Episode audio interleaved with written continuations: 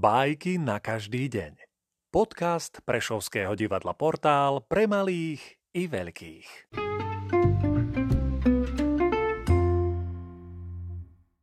John Matthews a Caitlin Matthews Fazuľová hora Zajac je obľúbeným prešibancom japonskej mytológie. V tomto príbehu dobehne vlastných priateľov.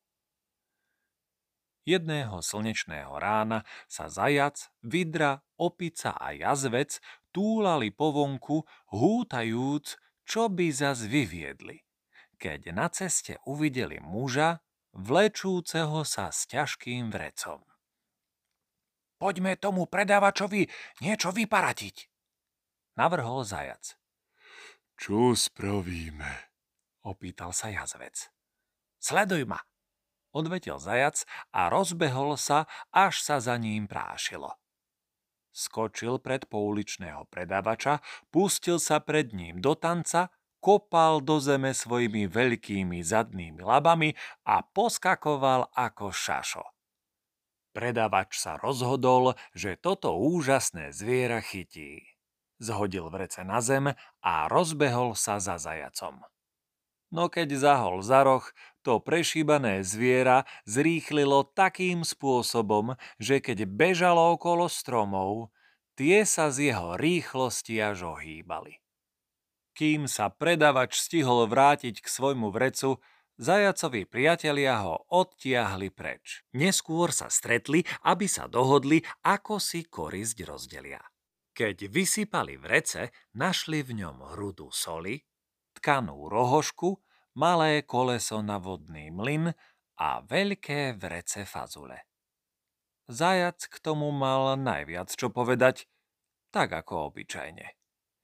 Viem, ako by sme tie veci mali rozdeliť, ozval sa. Vidra, ty žiješ vo vode a máš rada kraby.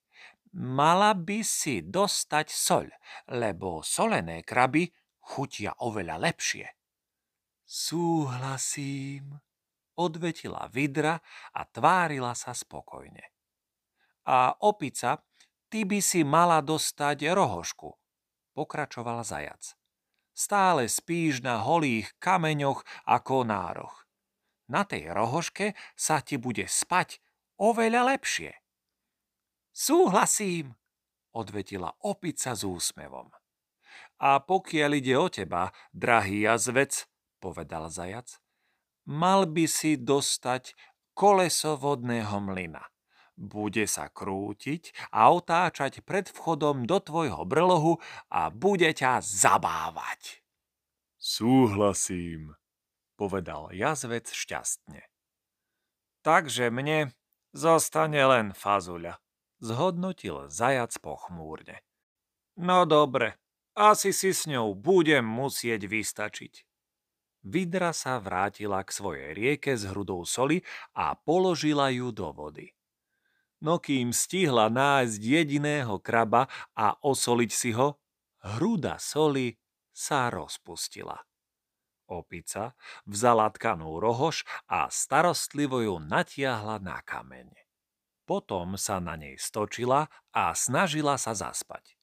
No vždy, keď zaspala, rohoška sklzla zo skaly a opica sa v šoku prebudila na tvrdej zemi. A jazvec si vzal koleso vodného mlyna a položil ho pred vchod do svojho brlohu. Potom si ľahol, čakal, zízal na koleso a zízal, kedy sa začne točiť. No samozrejme, bez vody sa koleso ani nepohlo. Všetky tri zvieratá si uvedomili, že im zajac prešiel cez rozum. Rozhnevane poskakujúc vybehli hľadať starého priateľa. Zajac zatiaľ zjedol všetkú fazoľu. Mal také plné brucho, že by sa doň nezmestila už ani jedna fazuľka, no neustále ho prenasledovala myšlienka.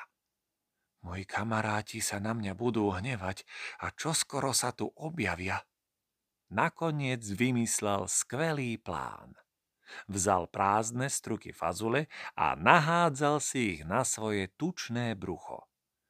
čo skoro k nemu pribehla vidra, opica a jazvec s divokými výrazmi na tvári. Zajac si ľahol na zem a začal skúvíňať. Och, moje brucho! Nemal som zjesť všetky tie fazule. Pozrite, lezú zo mňa von. Zvieratá uvideli hrbu fazuľových strukov na zajacovom bruchu a pomysleli si, že musí mať veľké bolesti. Vieš, boli sme poriadne nahnevaní, povedali mu. Ale teraz vidíme, že ty si na tom z nás najhoršie a to nás mrzí. Potom odišli domov. A zajac sa na zemi váľal od smiechu, až z toho takmer praskol.